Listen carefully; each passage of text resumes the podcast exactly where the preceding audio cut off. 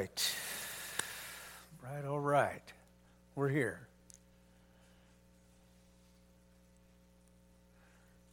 I'm glad I don't have to wrap presents at my house.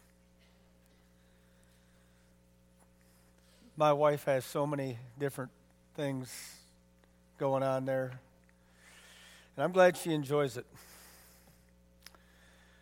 But there's a problem. I have to wrap hers. So if you're you like to wrap, I'll pay you. I just got a few little items my kids have sent up that need wrapped. So Galatians chapter 4, if you are able to stand, we will look at verses 1 through 7. We're going to title this The Heir. It looks like hair but it's air. H E I R. It's in our text. Galatians 4 1 through 7. Now I say that the heir, as long as he is a child, differeth nothing from a servant, though he be Lord of all, but is under tutors and governors until the time appointed of the Father. Even so, we, when we were children, were in bondage under the elements of the world. But when the fullness of the time was come, God sent forth his Son, made of a woman, made under the law, to redeem them that were under the law, that we might receive the adoption of sons. And because ye are sons, God has sent forth the Spirit of his Son into your hearts, crying, Abba, Father. Wherefore thou art no more a servant, but a son. And if a son, then an heir of God through Christ. So let's pray here. Father, we ask that you bless the message this evening. I pray that your Spirit would help me to speak I'm thankful, Lord, for the understanding. Help me to give clarity to it as I speak. Help your people, Lord, to grasp this wonderful, powerful truth. May it touch our heart. May it strengthen us and encourage us in our walk with you. May it inspire us and motivate us to witness for you, to talk about our family. We ask all of this in Jesus' name. Amen. So, Paul uses a family practice or illustration that the Gauls would be familiar with in the home to illustrate the difference between those under the law and those who have received Christ. So, the Romans uh, would uh, often say we have a Roman centurion.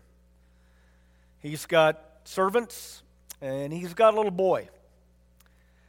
Well, that little boy in this culture would be under the tutelage and the guardianship of most likely one of the servants.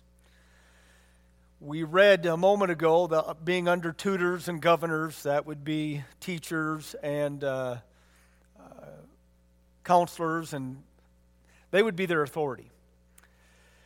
And so, this little child, though it is the centurion's son, he, uh, and though he is an heir, because he's being taken care of by the servants and, and all of that, he could be misunderstood as a one of the servants' kids because he he run around and played with those kids as well, and they acted a lot alike.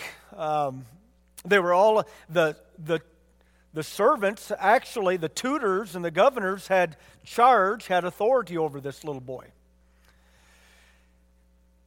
And though the little boy was an heir, he was not acknowledged as a child who would receive his father's inheritance as of yet. There was kind of a rite of passage.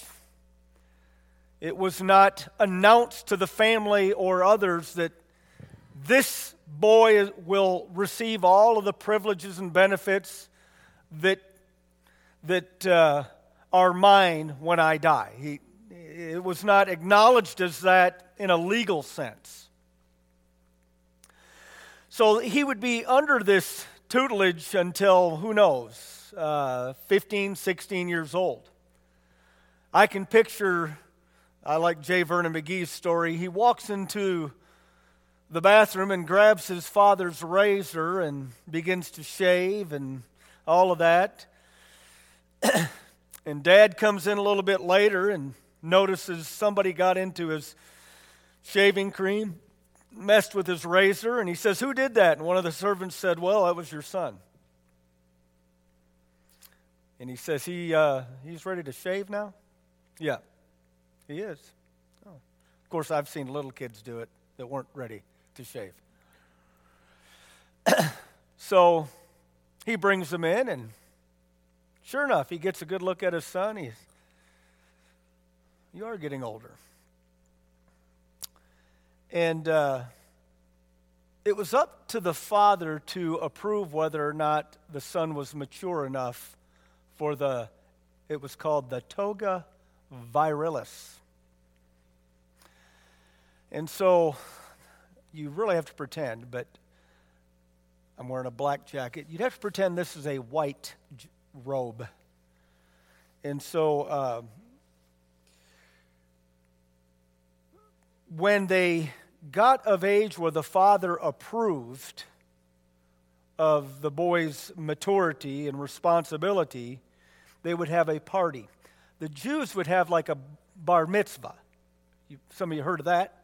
Okay, for and I think that's like 13. Well, this could vary in age. This could vary in age with, with uh, Romans. The father's the one who decided he is ready.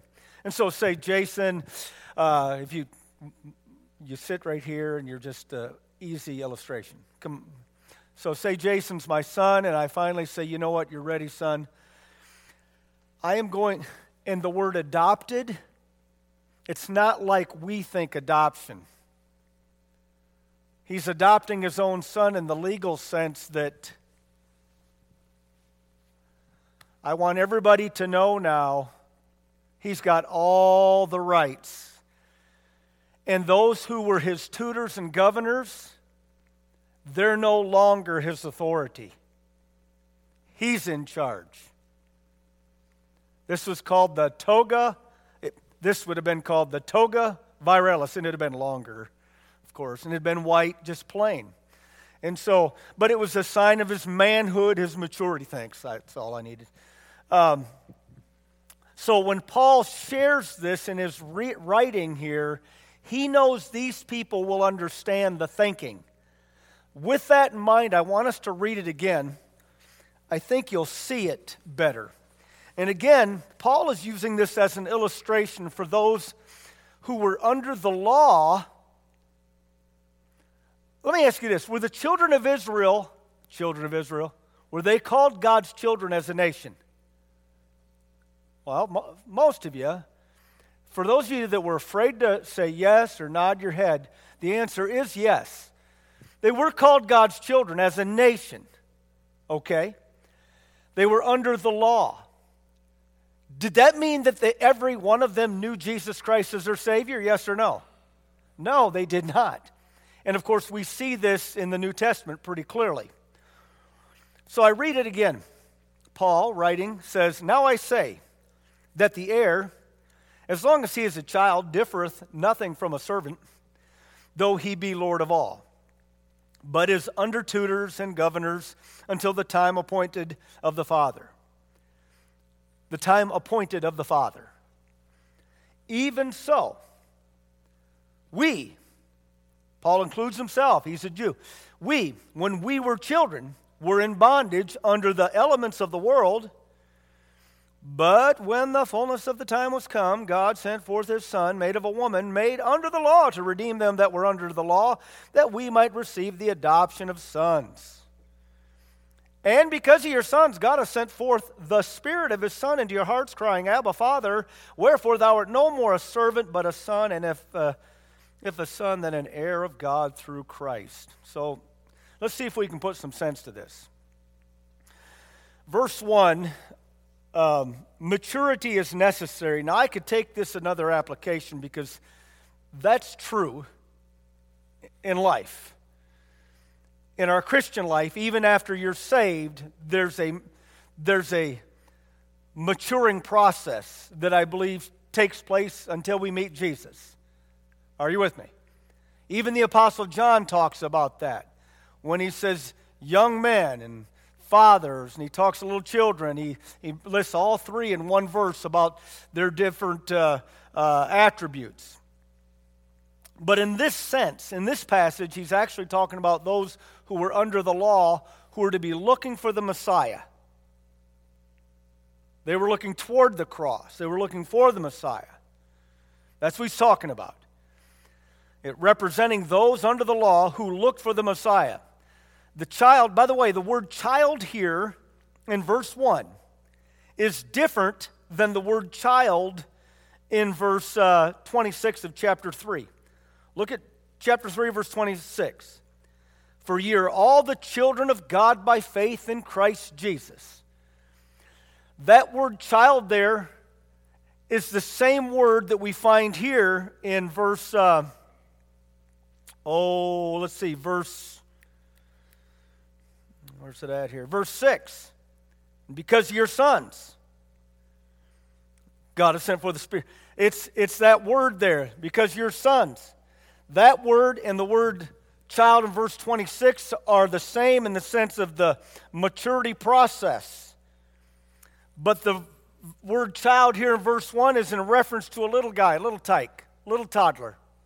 I don't even need to go into the Greek, just need to let you know it is a there's a distinction. Now, verse 2 and 3, we find that authority is necessary for this maturation process in verse 2 and 3, but is under tutors and governors until the time appointed of the Father. So let's just use Israel as an example, okay? So, Israel, you're given the law, you have the promises of Abraham.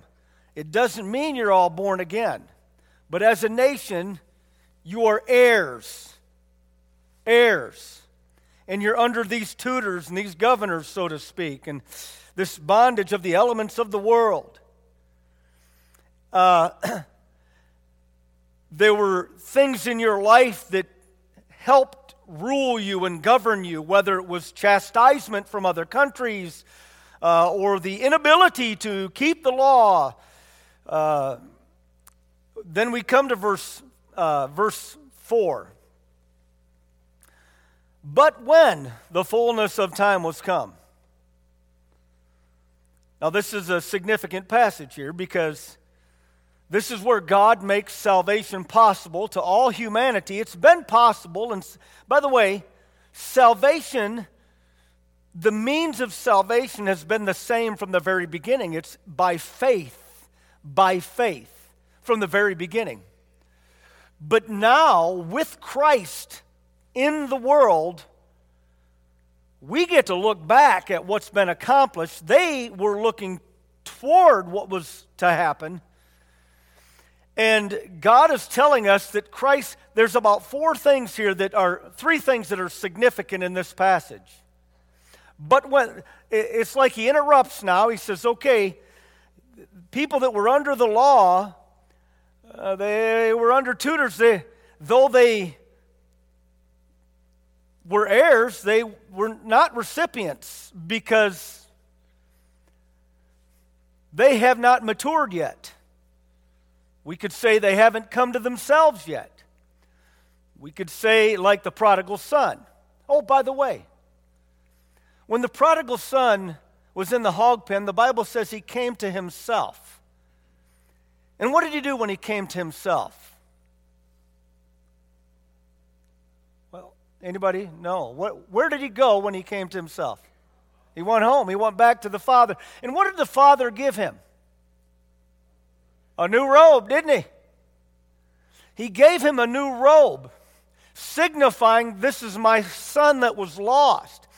But in this new robe and the ring and the sandals and all of that, it was representative that he has the rights of a son, of all that I have now that he's home. And that's the same picture we have here, okay? So uh, uh, now with Christ, in verse 4, God wants us to know that uh, they were here using Paul as an illustration. Paul was looking for the Messiah, but now he's discovered it, it was Christ all along, and he emphasizes to the, to the Galatians here that uh, when Christ came, uh, in the fullness of time, God sent his Son. Now let's consider fullness of time. That simply means that at the right time, at the perfect time, let's consider some things. All the prophets have spoke their word. The 70 weeks of Daniel has been completed, so to speak, or the 69th week there. And then, uh, and then you've got, uh, oh yeah, historically speaking, the Greek language is almost universal. And uh, the Romans have paved roads to make much of the civilized world accessible. Well, that's a pretty convenient time for the Lord to come and the gospel to be spread abroad.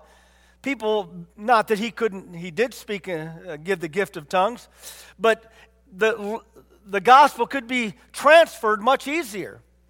And so we see here it was the right time, it was the right process. Notice it says in verse 4 But when the fullness of time was come, God sent forth his Son, made of a woman, under the law. The idea there is, and I know this some, some of this sounds so elementary, but we're going through the book of Galatians, and I want to teach the scriptures as I'm saying them here, okay? And so, uh, Jesus, born of a woman, the Savior had, we see the, the perfection of our substitute. He had to take on our uniform, he had to live in our kind of by our flesh. He had to struggle with the weaknesses we struggle with, and yet, and be under the law that they were under, and yet without sin in order to be our substitute. And he did that. He did all of that and he qualified himself as our perfect substitute. If he'd have sinned one time, he'd had to die for his own sin. But God sent his son through a woman, making him a man. Jesus was a man, a human being, as much as he was God. Sometimes that's difficult for us to grasp. I've said it before, I'll say it again. It's easier for me to acknowledge Jesus as God than it is somebody just like you and I. I can grasp him as being God more than I can grasp him as somebody that would sit down with you and I and eat dinner and maybe just talk casually. I'm sure he would bring the conversation in the right direction. But I just feel like he knew how to make people feel at home. So, anyways, we see the process of this salvation.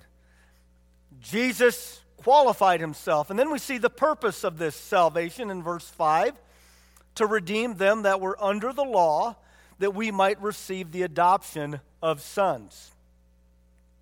So, wait a minute.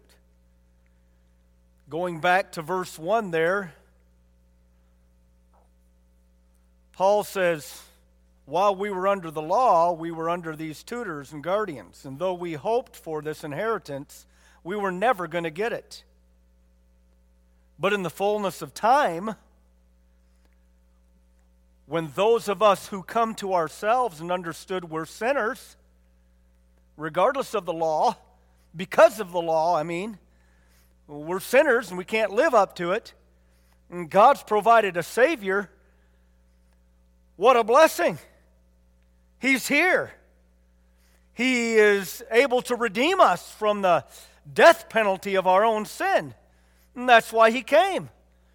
Well, that's good news. To redeem them that were under the law. That why? they might be able to cel- celebrate the toga virilis. Okay. Uh, there's no way I was going to wear a toga. Anyways, uh, and then the result. The result. And here's where we will spend the most time. And because ye are sons, God has sent forth the Spirit of His Son into your hearts, crying, Abba, Father. Wherefore thou art no more a servant, but a son, and if a son, then an heir of God through Christ. So, Paul is saying, you know what I'm talking about, speaking to the Galatians, because you do this with your own children. Well, the way God the Father does it is rather than giving them a robe, he puts his Holy Spirit in them. You see, those young men would put that robe on and Everybody knew their status now, and they knew their status now. I'm no longer under this guy who used to whip me. And I've got the privileges of my father in this home now. I'm wearing the toga virilis. Paul says God puts his spirit in us so that we would know we're his sons. Turn over to Romans chapter 8 if you would. Romans chapter 8.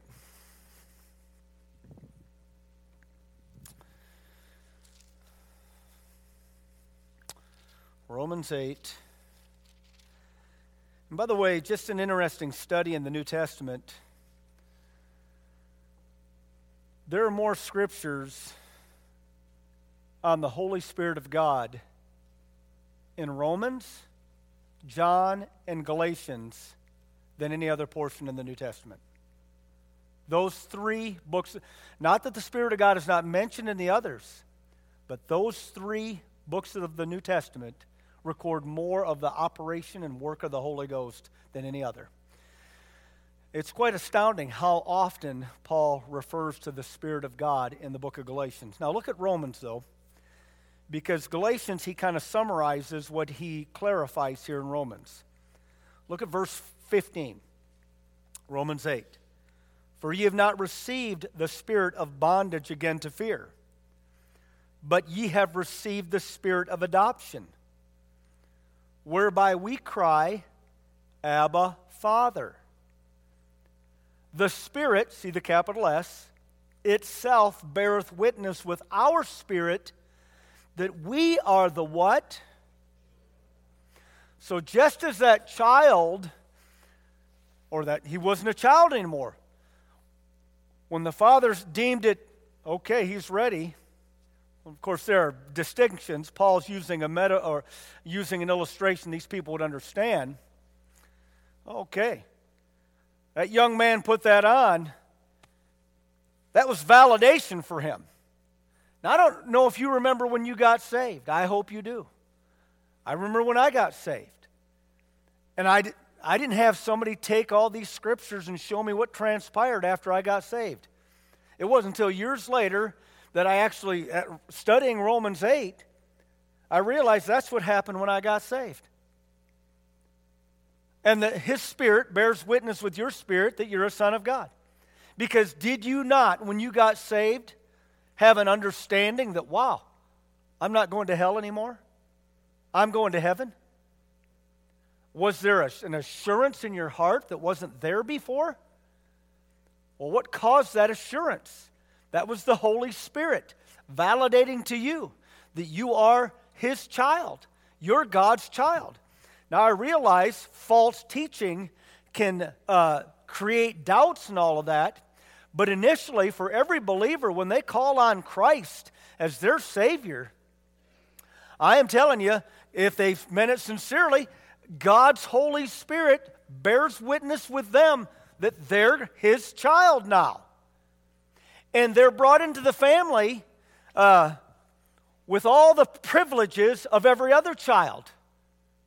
And all, they have the same right to the Word of God as every other child. They have the same access to knowledge as every other child. They have the same access to the father's refrigerator as every other child. Are you hearing me? Now we understand that people can people mature in their faith and in their walk.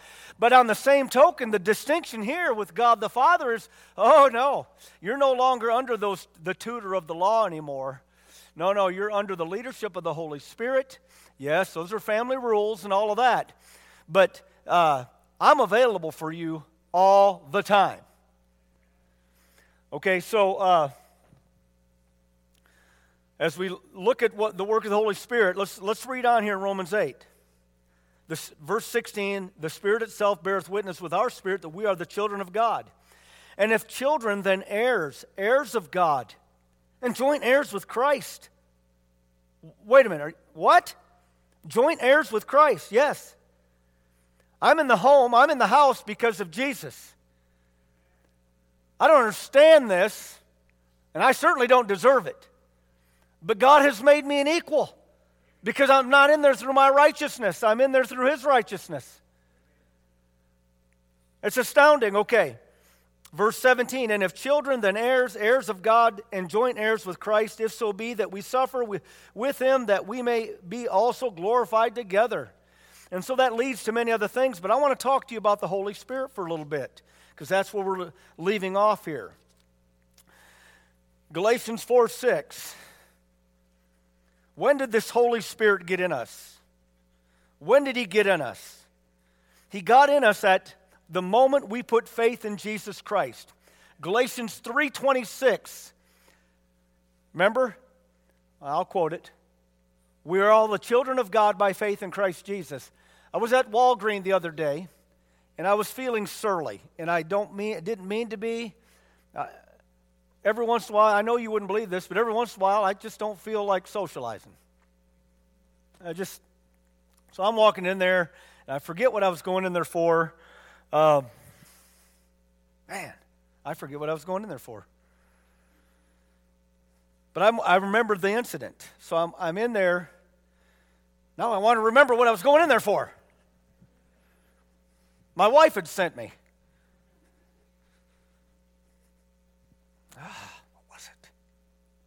Yes. Ribbon. No, tissue paper that you put in bags. I just went for a run. That's what it was. I just went for a run and I'm kind of tired. And she says, Can you do this for me? And I says, Yes, dear.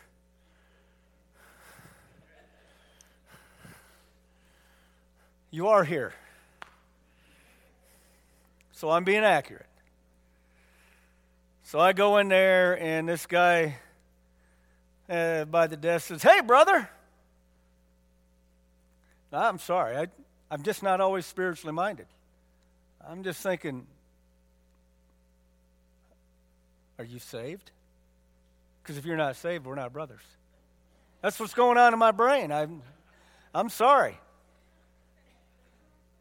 And so we got talking, and he said, uh, can I help you with something? I said, Yeah, I need some tissue paper. So he takes me to the Kleenex. I said, No, not the Kleenex.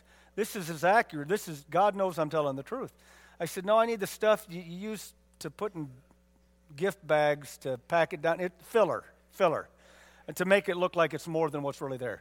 Yeah, I need some filler. He says, I know where that's at. And so he takes me over to it, and I says, uh, and I thought, well, he's acting bold. I'm going to act bold. I said, Do you know Christ is your Savior? He said, Oh, yeah, yeah, I do. I said, Then we are brothers. He said, No, we're all God's children. I said, No, we're not. I'm just sorry. I'm, I, because I, I've been looking, reading Galatians the past th- three months, you know, and this is in my brain, and we're not. And I couldn't help myself. I said, We're not. And then he said, Oh, no, no, no. I said, Oh, yes, yes, yes, yes. That's God's word says this. And then he got a little nervous and awkward, and it got weird. And I thought, I, I wasn't in for this. Just get my tissue paper and let's get out of here. I wish I was a better witness, better attitude, but he was friendly and he gave me a discount, so that was cool. Uh, but the reality is, we're not all God's children. The world is devised of saints and ain'ts. And if you're a saint, it's because you put faith in Jesus Christ, and that has made you a child of God. Now, I do not recommend you act in the way I did. I, I don't. That is not the appropriate way to do it. And I hope you'll forgive me. I'm telling the truth. I'm, I didn't have the right spirit about it, even though mentally I knew what was right. I just wanted to get my stuff and go. so, anyways, but it makes for a good story now. Um, when we put faith in Christ, that moment we did that, God's Holy Spirit bared witness with our spirit that we're the, His children. But He didn't just bear witness, He came within us to dwell, to live, to abide. Not just a little bit of Him, all of Him. You know where the Bible says, be not drunk with wine where there's excess, but be filled with the Spirit. That, that's not talking about get the rest of Him in you. You only got a leg, you know. No, no, get, get, He's already in you. It's talking about you giving him access to the whole house. And we struggle with that. Hello? We don't like letting down our guard to one another, let alone to the Holy Spirit. You know, it's like, I still want to do my thing, Lord. I want to have my way. I'm afraid if I let down, you're going to put me in Zimbabwe or amongst cannibal people, and I don't want to do that. And, you know, we get all this preconceived crazy ideas about what would happen if we fully surrender. Hello? And I think a lot of times the devil starts messing with our head. And the Holy Spirit's saying, if you just let me have my way, I'll surprise you. and so he comes in us to dwell the moment we get saved. And because you're sons, God sent forth the Spirit of His Son into your hearts, crying, Abba, Father, to give you confirmation, validation. But not just that, to give you comfort. What did Jesus say to the disciples? I must go so that the Comforter can come. Right now, you're comforted by my presence, but you need to be around me to be comforted. He's telling his disciples. But when I ascend, the Comforter, he'll be with you always. Always.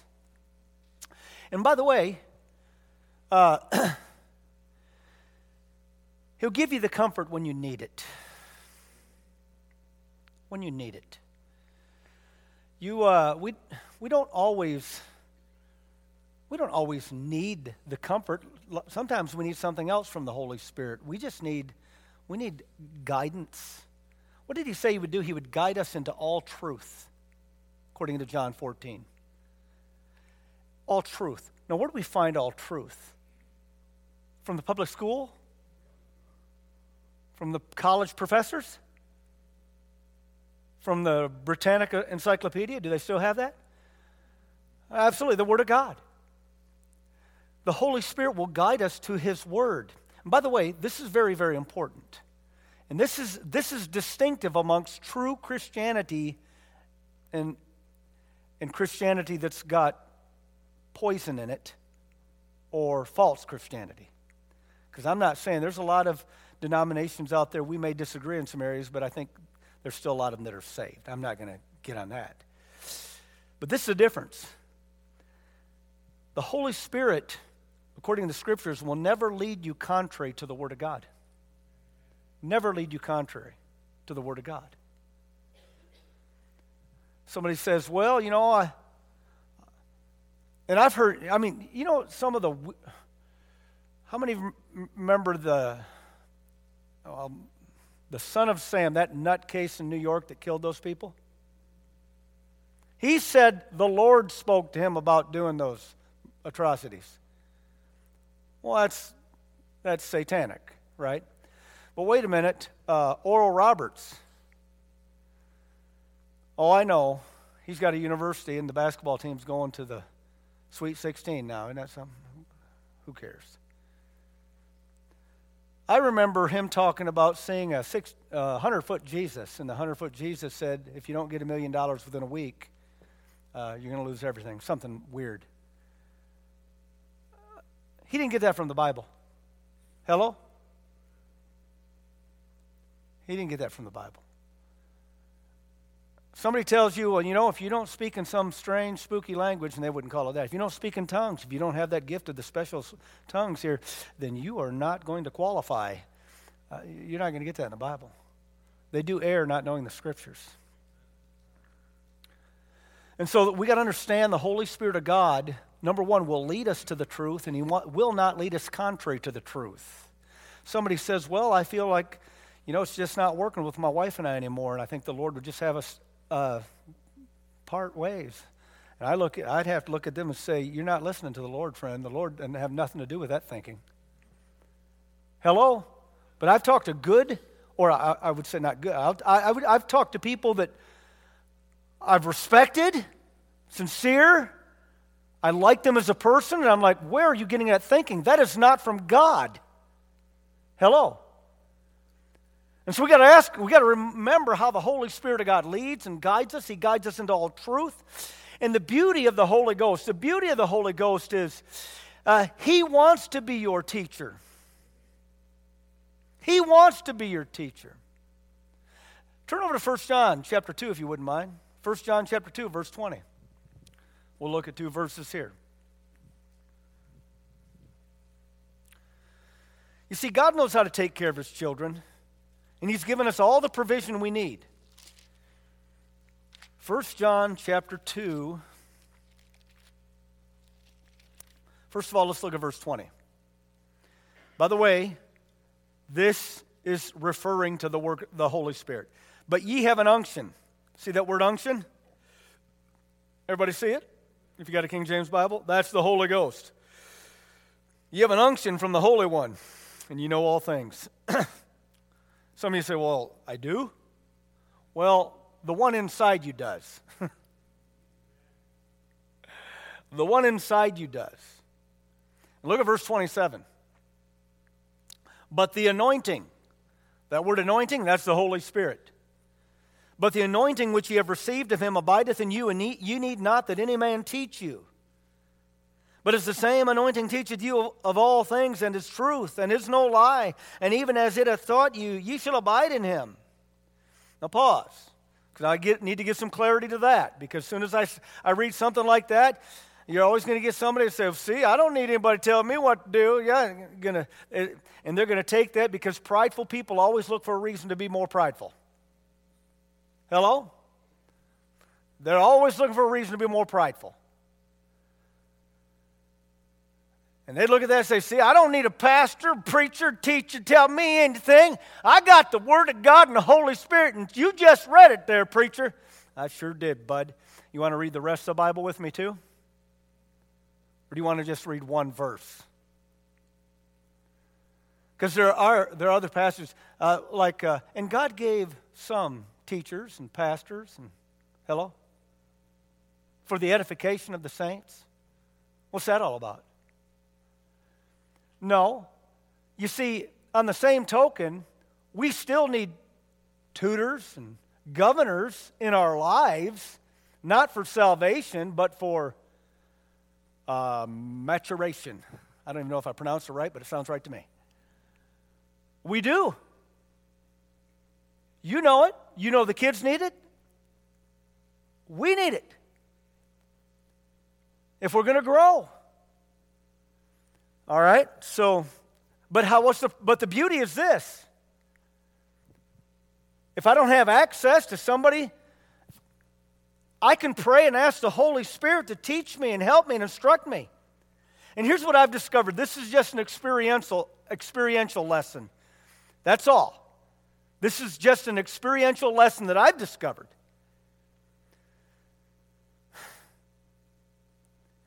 If I'm reading a passage and I can't make sense of it, and I read about 15 commentaries and I don't really, nothing's really grabbing me, and a lot of them are probably skipping the same verse that I'm trying to figure out. That's what I've discovered. They skip the hard verses. I reckon I don't need to know it right now. I don't need to get all bent out of shape and worried about a passage of Scripture I don't understand when there are plenty that I do.